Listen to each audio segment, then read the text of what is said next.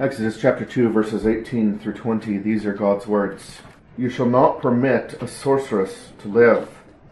Whoever lies with an animal shall surely be put to death. He who sacrifices to any god except Yahweh only, he shall be utterly destroyed. So far, the reading of God's inspired and inerrant word all idolatry aims at trying to have power in some way apart from the power of God, or trying to have knowledge in some way other than the knowledge of God, or trying to have purpose in some way other than the purpose given us by God or found in God or trying to have pleasure in some way other than knowing the goodness of God in the goodness of the things that He has made for us to enjoy. And especially when it comes to things like these false religions or witchcraft or magic or any of those other things, they, um, the idea is that the ordinary ways that God has given us of knowing things, whether from His Word or from His world, and the or, or the ordinary ways that God has given us of having power, which is knowing that it all comes from Him, all life and all strength comes from Him, uh, and that for our souls He gives us this uh, directly uh, by the means of His grace, because He operates in us by His grace personally. Uh, and that uh, when it comes to physical or earthly things, uh, we know that it all relies upon Him and that it's His providence, uh, His creation and His providence that has um, built into this world the ordinary way by which we get things like health and strength, uh, so that uh, it's wicked to treat God like a source of magic for physical things and say, well, I'm just going to ask God to make me uh, lose weight, but I'm not going to uh, move more and eat less. yeah, turn this carrot stick into a Cheeto on the way down, basically. But uh, all idolatry uh, denies that God alone is the source of power, that God alone is the source of knowledge.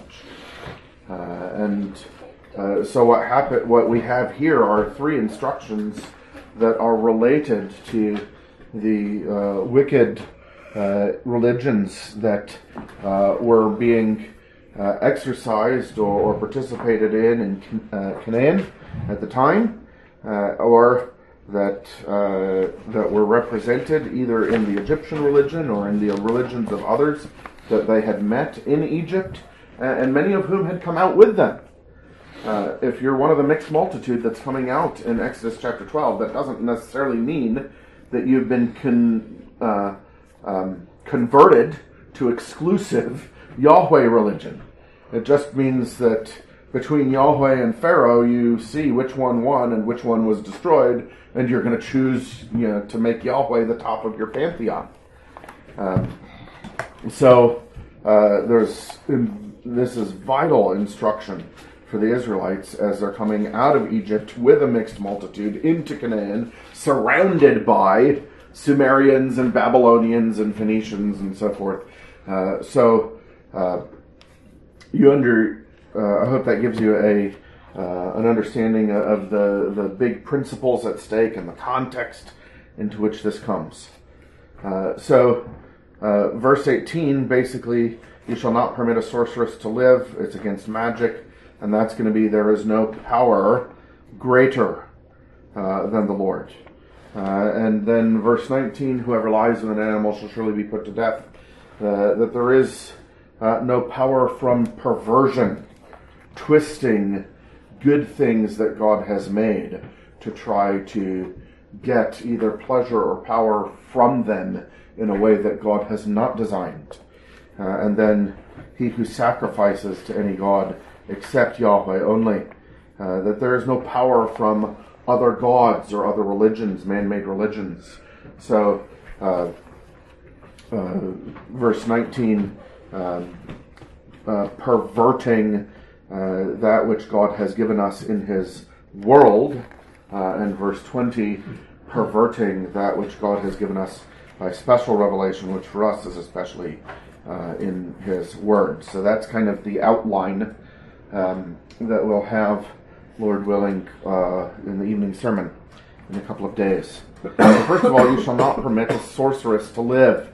This is something that you see in a lot of fantasy writing or um, uh, fantasy TV or film. The idea that there are magical forces that can be tapped into, uh, whether that's the old fashioned way uh, with spells and magic words or uh, whatever, or the new fashioned way, uh, science fiction. Uh, the uh, magic is just science we haven't figured out yet, uh, and we are going to be able to do whatever we want.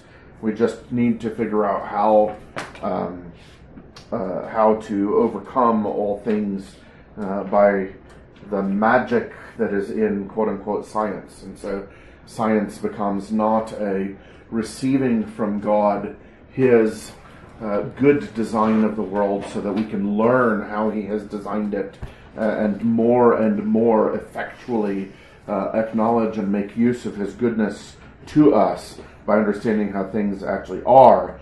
But science becomes a sort of religion that has no limit in the amount of power uh, that we have, and we're tapping into uh, something that is like a magical power. Uh, and so even science fiction uh, uh, has behind it often this mindset of magic.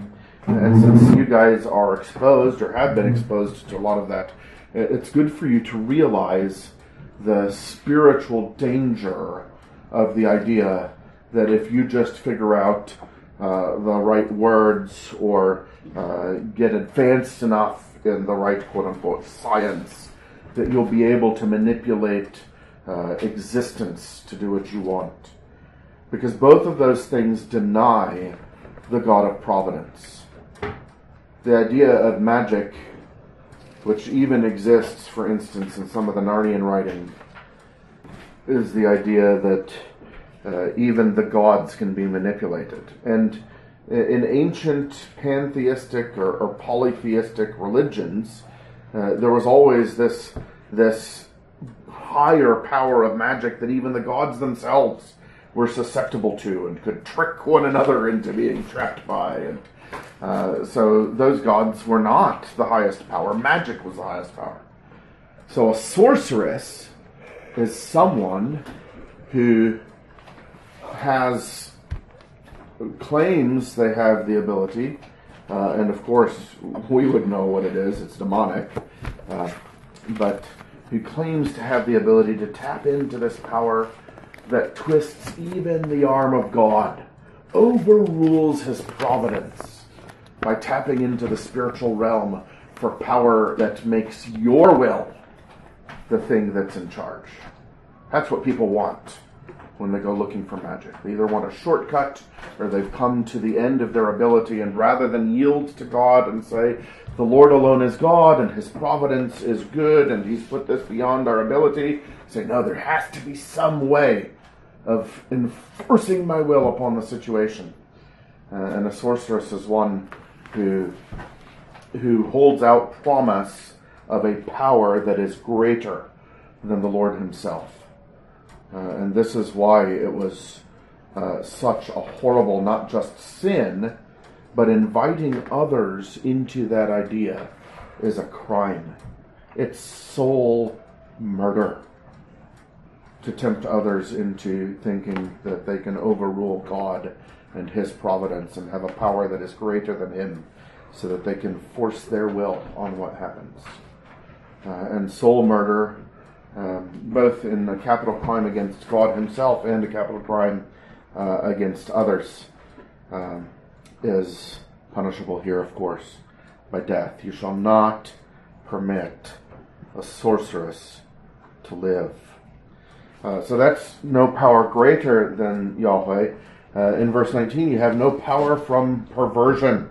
Uh, that there is this corrupt way of making the creation your source of pleasure or source of power in a way that the Lord has uh, uh, has not given and that violates His law and His design. Uh, whoever lies with an animal shall surely be put to death. Now that sounds uh, like it's just a seventh commandment thing, and you wonder why it's sandwiched here between the sorceress in verse 18 and the sacrificing to any god in verse 20. Well, you wonder that, uh, but those who just came out of Egypt didn't wonder that, because Egypt had a whole pantheon of animal gods.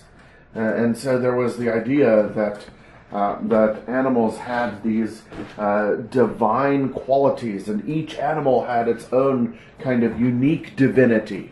Uh, and uh, of course, out of that kind of a mindset uh, comes the horrible perversion uh, of trying to become one with the animal and even find find pleasure in that.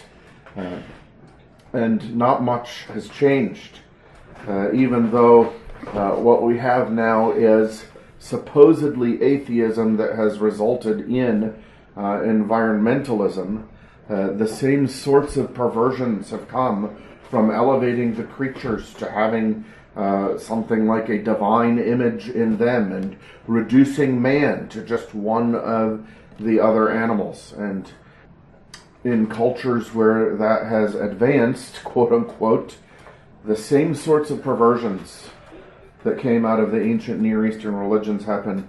Uh, in fact, while I was in the process of studying this uh, and writing for the devotional and for the evening sermon uh, on the 28th, the health organizations in America and Europe were revising their advice on monkeypox, which is uh, transmitted by sexual immorality uh, whether fornication and adultery, or homosexuality, or uh, or um, any anything outside of marriage.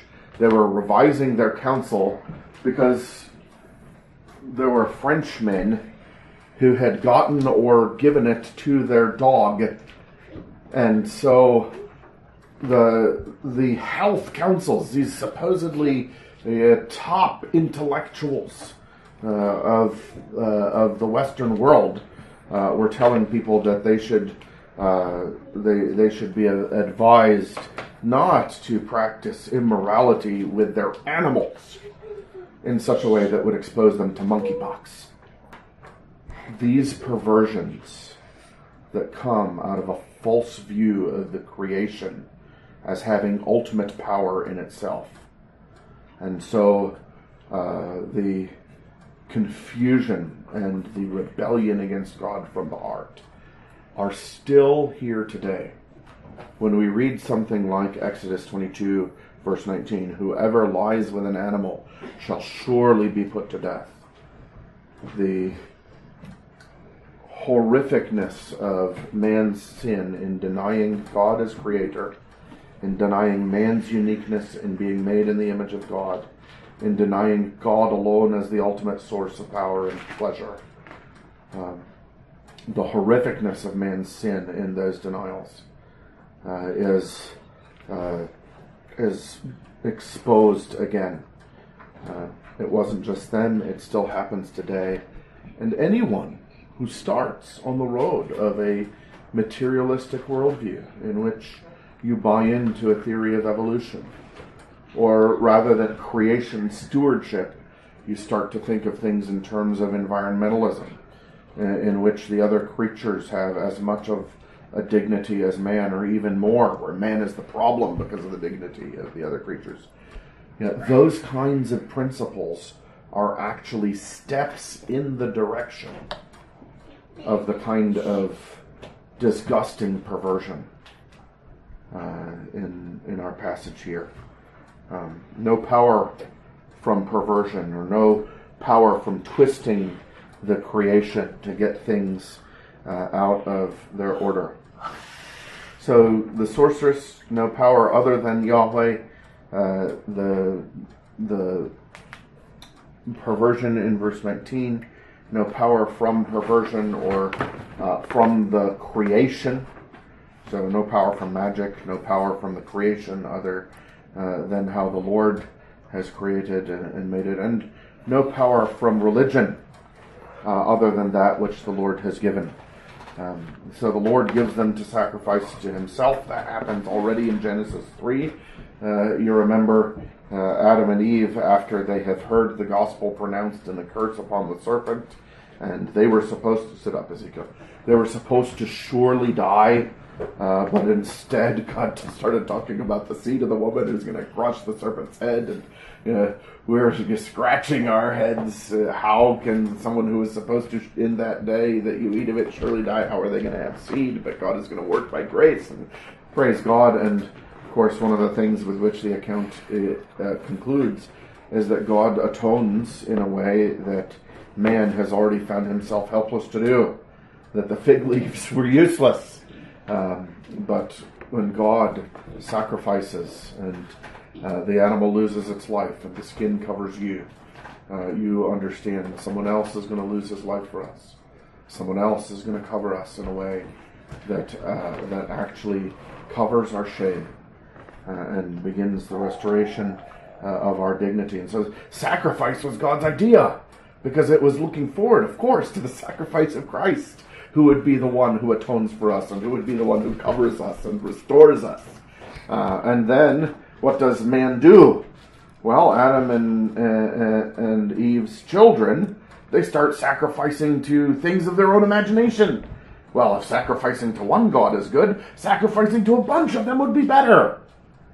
Uh, and uh, of course, they uh, they are trying to get power from religion, other than uh, what uh, what God has given. And if, and same thing, he who sacrifices to any god except Yahweh only, he shall be utterly destroyed. And the language for utterly destroyed uh, is language for being put under uh, the ban. Uh, when the Lord puts something or a people under judgment, and he says, all of them shall be utterly destroyed. It's not just a sentence of death it is a spe- uh, particular kind of cursed death, uh, as something that has uh, that has been publicly identified as an offense against the glory of God. Um, and we should remember that this isn't just a sin; it's also a crime. A sacrifice was uh, a communal thing with many people involved. Uh, ordinarily, uh, you know, one man doesn't eat an entire lamb in a sitting. Um, uh, or uh, or you know, something bigger than that, an ox or whatever. Um, uh, and uh, it would often be a public thing, enticing uh, enticing others into it. and so you see, even in the civil law of Israel, the Lord um, giving His people commands and punishments, and here capital punishment for the sorceress, teaches them to find um, power in a magic that is higher than God or able to manipulate him. The um, the perversion, verse 19, which seeks a power and pleasure in the creation in a way that God has not uh, given us to have power or pleasure uh, from the creation. Uh, and then uh, verse 20, religion that God has not given uh, seeking uh, to have uh, power or knowledge or pleasure or purpose uh, in a religious way that is not what God has given. My dear children, this is one of the great uh, reasons for you to develop a healthy, strong doctrine of God's providence. To know that all of your life, all of your strength, all of your goodness, ability, growth, uh, all of your knowledge, all of your purpose in life, all of your joy in life. That should be ultimately in Him and from Him, and therefore only in the ways that He has given for you to have power or strength or purpose or joy uh, or knowledge uh, and so forth. Uh, because forgetting Him and His Word and uh, his design for his world as you pursue any of those things. leads you to those things that are hellish uh, and does, uh, should be punishable by death in a just society, should be punishable um, by excommunication in a faithful church, and will be punished by hell on the last day. So look to God alone for all those things. He is a good God. He is not unwilling or stingy. He is not closed fisted with us. Uh, he has given us not only Himself and the religion that He has given us in His Word, uh, which shows us that He's given us Himself in Christ and the way of coming to Him through Christ. Uh, but He's also given us uh, His world that is wonderfully designed and predictable, and He's given us lots of uh, ability, especially now after the Reformation in Europe uh, restored this confidence in God uh, and His creation and His providence from which the rapid advances in science have come. He's not closed fisted, He's generous. So let us look to Him uh, for our purpose, our power, our knowledge, our pleasure, our everything. Let's ask Him to convince our hearts of that.